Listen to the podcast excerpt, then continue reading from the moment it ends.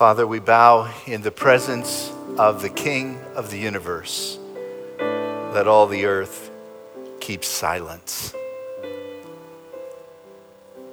Our thoughts are not yours, our ways different than your ways. We don't understand, we don't comprehend, and yet we argue and complain. But Lord, help us to see your truth. Open our eyes that we might behold wondrous things from your holy word. And in seeing, believe, embrace, and experience. Lord, to the soul that has come into this worship place today and maybe is a stranger to all of this, someone who's never opened their heart to Jesus, I pray that you will speak especially to them. And Lord, to those who say they know Christ, and many do, help those, help all of us to learn what it is to be committed to Christ and to walk with Him every day. Lord, we pray that in our worship you will be glorified and we will be edified, and those who don't know Christ will be brought to saving faith. This is our hope and our expectation. We pray in your name. And all God's people said, Amen. Let's retrace our steps to our last study in the book of Hebrews, way back in November. And that takes us to Hebrews chapter 10. Hebrews chapter 10. As Pastor Doug read from that section a moment ago, I'm starting with verse 35. So do not throw away this confident trust in the Lord. Remember the great reward it brings you. Patient endurance is what you need now, so that you will continue to do God's will. Then you will receive all that He has promised. And then on the screen, we have the quotation that the author of Hebrews draws from the book of Habakkuk. For in just a little while, the coming one will come and not delay, and my righteous ones will live by faith but I will take no pleasure in anyone who turns away. And the last verse of the chapter, but we are not like those who turn away from God to their own destruction. We are the ones who believe to the saving of the soul. As we continue our study in the book of Hebrews, it's important for us to understand something about this quotation from the book of Habakkuk, so central that the author had to insert it in his sermon. Uh, in Habakkuk's day, when he was writing his prophecy, he experienced some very difficult times. They were dark days in Hebrew history. The, nation, uh, the, the national faith was uh, regressing, the situation was appalling. The international scene was threatening, and the enemies of God were encroaching and coming closer and closer. And Habakkuk knew that things could not be much worse. So he cried out to God in complaint. He complained to God about the violence among his own people, about the pride that was so evident, and the sin that went unchecked. But the biggest problem Habakkuk had was simply this God seemed to be unconcerned. He seemed to be nowhere. He seemed to be doing nothing. But in ha- chapter 1, Habakkuk hears an answer from God, and God says, No, I am at work.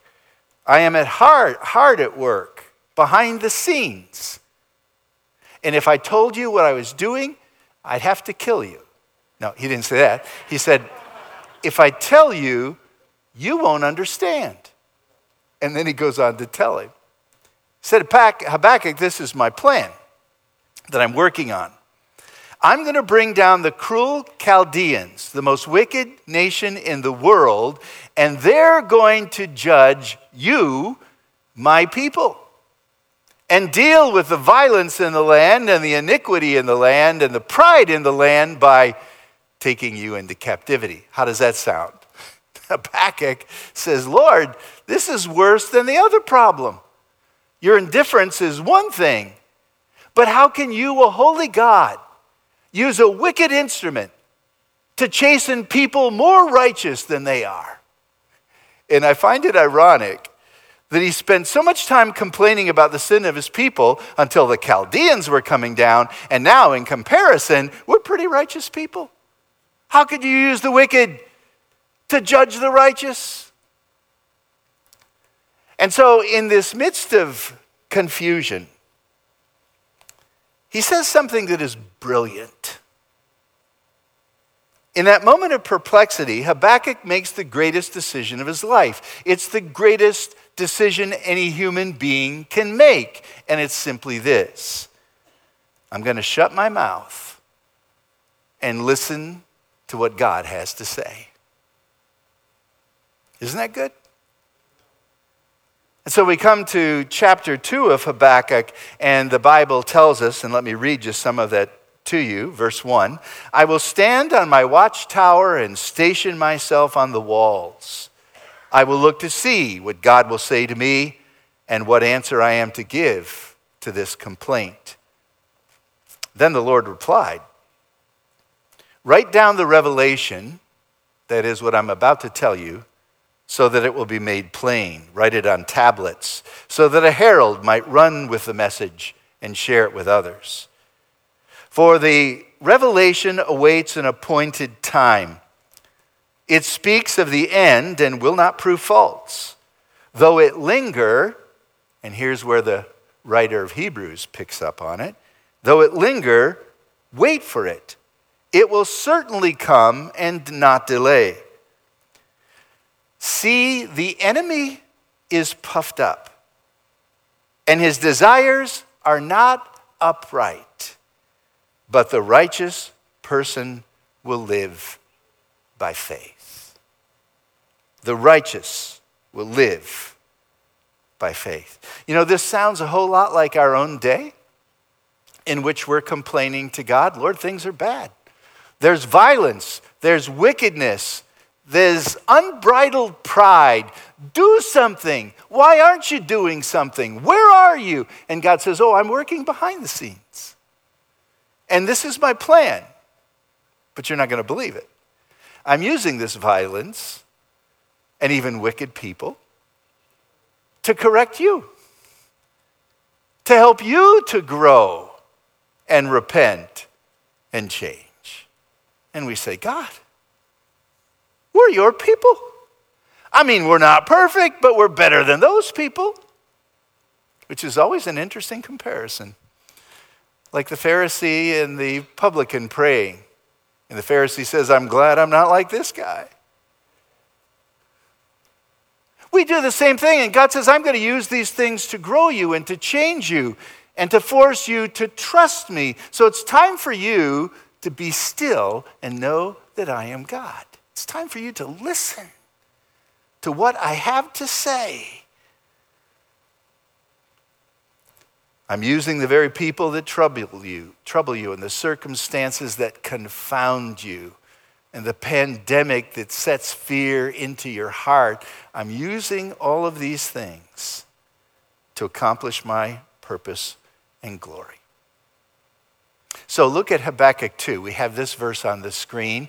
Verse 4 and in this verse, Habakkuk does an amazing thing because he boils down all of life into two philosophies. The first philosophy, verse 4, the enemy is puffed up and his desires are not upright. Puffed up, but not righteous.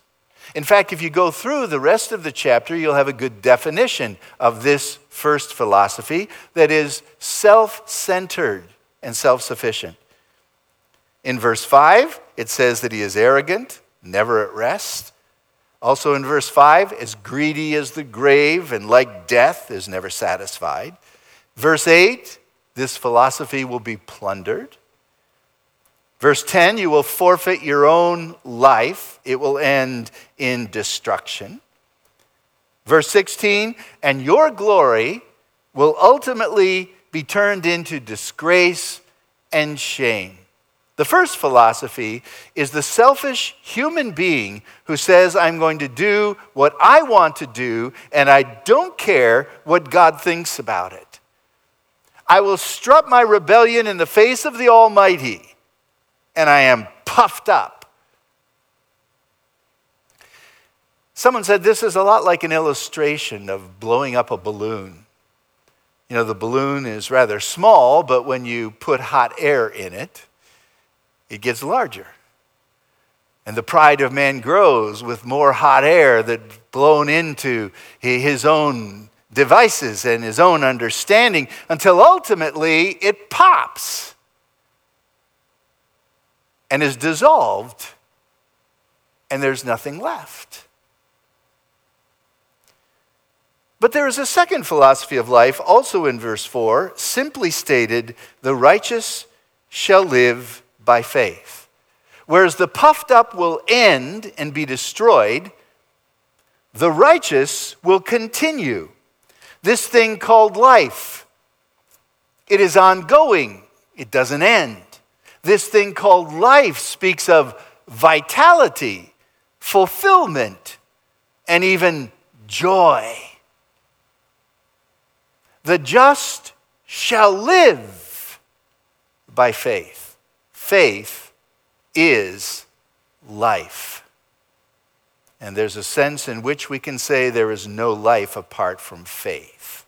Oh, you have human existence, but that's not really life. G. Campbell Morgan said the central issue of life is covered in one of the most simple sentences in all the Bible. And in some sense, this is the mightiest sentence in the book of God. Habakkuk 2:4, the just shall live by faith. Now, it is so vital that it's repeated three times in the New Testament twice by the Apostle Paul, once in the book of Romans and in the book of Galatians, and then by our author. Uh, we don't know who that author is in the book of Hebrews, as he is encouraging some Jewish believers not to give up on faith, but to be patient and endure. Because soon the one who promised is coming, and the just shall live by faith. But it's interesting, there is no definition of faith in Habakkuk 2. There's just the declaration of the principle, the vitality of faith. We have to get into Hebrews 11 to find a definition. And so we go from Hebrews 10 quite easily to Hebrews 11 with that word now. Now faith, and here's the definition, and perhaps some have claimed the only true definition of, of faith in all of the Bible. There are other explanations of it and illustrations of it, but here's a true definition faith is being confident of what we hope for. Now, that has a future, future aspect to it, what we hope for. Faith is also being certain of what we do not see. So, faith is so vital for life, but say, faith operates best in the world of the hope for and in the world of the not seen. I came across a wonderful devotional by John Stott, one of my favorite authors, who went home to be with the Lord in 2011, but has written uh, quite a few books that I find amazing, and I would encourage you uh, to read some of his great biblical writings. But he says something here in, in Hebrews 11 that is very good, and I want to read it to you to confuse you. There are two major spheres of uncertainty for all of us human beings. The first is the unknown future, and the second is the unseen present. For we find our security in the present, not in the future, and in what we can see, not in the unseen. As for the future, even the forecasts of the meteorologists are often unreliable. I would say most often unreliable. As for the unseen, our scientific upbringing has schooled us to be skeptical of everything that is not amenable to our empirical knowledge. In other words, if we can't demonstrate it and if it's not repeatable, then we need to be skeptical of it. So it comes as quite a shock to us that these two spheres of human uncertainty, the future and the unseen, are precisely those in which faith specializes and even flourishes. It is the function of faith to apprehend both the unseen present and the unrealized future. Simply put, faith is the assurance that the future we anticipate will take place and that the present that we cannot see is actually real. That's a wonderful description of Hebrews 11. And so let's keep that in mind as we look at this faith that is confident of what is hoped for and is certain of what we cannot see. George Campbell Morgan said, We've all heard the saying, and we use it all the time today seeing is believing. Now, Morgan wrote that back in 1943, and he said, You've heard the old saying. So this has been around a long time. Seeing is believing. But he says that's not true. Believing is being sure without seeing. That's what faith says. There is a confidence and conviction that grows from faith. And faith is not a leap in the dark, faith is a leap upon the God who is. Faith recognizes God even though we can't see him. If you look down at verse 6, it talks about without faith it's impossible to please God for the one who comes to God must believe that he what? That he is, that he exists. That's a good place to start. Faith begins with the reality of God, but you cannot see him. John chapter 1, no God, no man has seen God at any time. And if you go down later in chapter 11, I think it's verse 27, it says Moses endured all the trials he faced by seeing the God who is invisible. He saw what cannot be seen. And that's our problem today. You and I live on what we can see and yet, the realities, the true realities of life, are found in the things that cannot be seen. Everything we see will perish, it's the unseen things that are eternal, like your soul, like God. And so, we've got to learn to live in the present with the confidence that what we cannot see is there and real. Remember the story in the Old Testament uh, about Elijah and his servant? This is found in 2 Kings chapter 6. And the servant of Elisha woke up one morning, and there were the Arameans coming down, a strong army.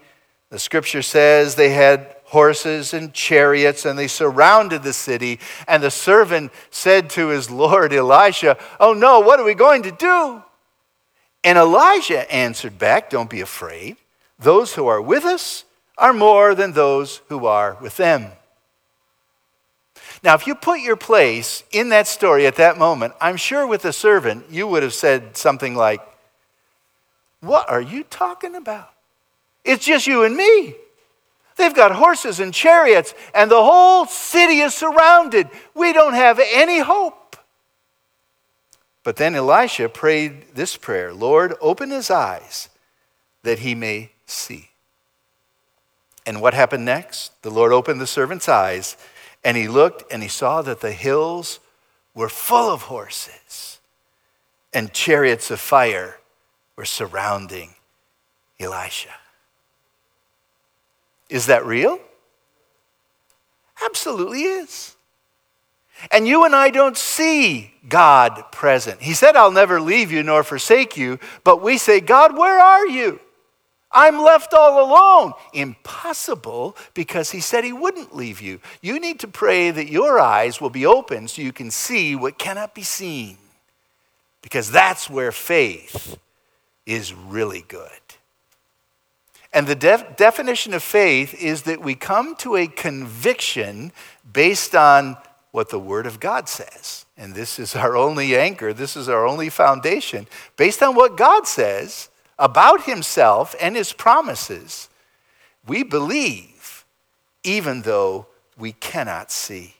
Charles Wesley put this in a poem, the story of 2 Kings 6. Lo, to faith's enlightened sight, all the mountains flamed with light. Hell is nigh, but God is nigher, circling us with hosts of fire. How convinced is your faith? Sometimes our faith is shaky. Sometimes we call something faith that isn't. It's an impostor. So many people in our day are interested about spiritual things, and they'll say something like this As long as you have faith, you're okay. But that's not true. Faith is only as good as its object. In this world, many people are reaching out to the metaphysical, saying, Well, if I'm just kind of spiritual, connected, I, I have some sense, I meditate occasionally, I, I have faith in whatever, I'm okay. No, no, that's an impostor. All faith must be measured by this biblical definition of Hebrews 11. It's faith based on the God who is, who tells us what's real. And that issues forth in confidence, and the confidence ends up in activity, which is the rest of chapter 11. It was F.F. F. Bruce who said physical sight produces conviction or evidence of visible things. But faith is the organ which ena- enables people to see the invisible things. Now, faith is not only confident, that's verse 1. Faith is commendable, and that is verse 2. Faith is the very thing that the ancients were commended for, they were praised or lauded. And that's what the rest of Hebrews 11 is all about. Starting with Abel and Enoch and dealing with Noah and Abraham and Joseph, and 15 people are mentioned, if I have the count right. And then others that we cannot count when he talks about some, and he talks about the women, and he talks about others. It's a large army of people who are included in this hall of faith. And some of them were surprised that they got in. I mean, you read the names and you say, How in the world did that guy get in? Uh, get in? How was he listed with all the others? But they're commended. In fact, if you look at verse 39, these were all commended for their faith, even though they didn't receive all that was promised to them. See, that's another aspect about faith. You believe, even though you not have yet received everything promised. You're hoping. And faith is confident that that hope will be honored. Evidence, the, the reality of God, the truth of Scripture, that substance, faith is a substance of things hoped for, the evidence of things not seen. That ends up in conviction, and conviction leads us to productivity. And that's what God commands. If it's impossible to please God without faith, as it says in verse 6, then it is possible to please God with faith. Based on His grace, but God is pleased when His people live by faith. And then you have in verse 3 faith also brings sight. I wanted to say comprehension because then I could have three C's confident, commended, comprehension. But I felt that was stretching it. So I'm telling you this. I don't know why, but sight is better. Faith understands. Faith sees. And that's verse 3. By faith, we understand that the universe was formed by God's command, right? No one was there. The only account of creation is Genesis 1, Genesis 1 and 2. Every other account is devised by man and edited and changed as time goes on. But God was there, and He tells us what happened. And faith is convinced of what it cannot see, so we understand that we are creatures of God, made in His image, male and female, for the glorious purpose that He has ordained. And we believe that God has the power to command and things come into his ex- existence. Sure, God uses process. He doesn't have to, but he does.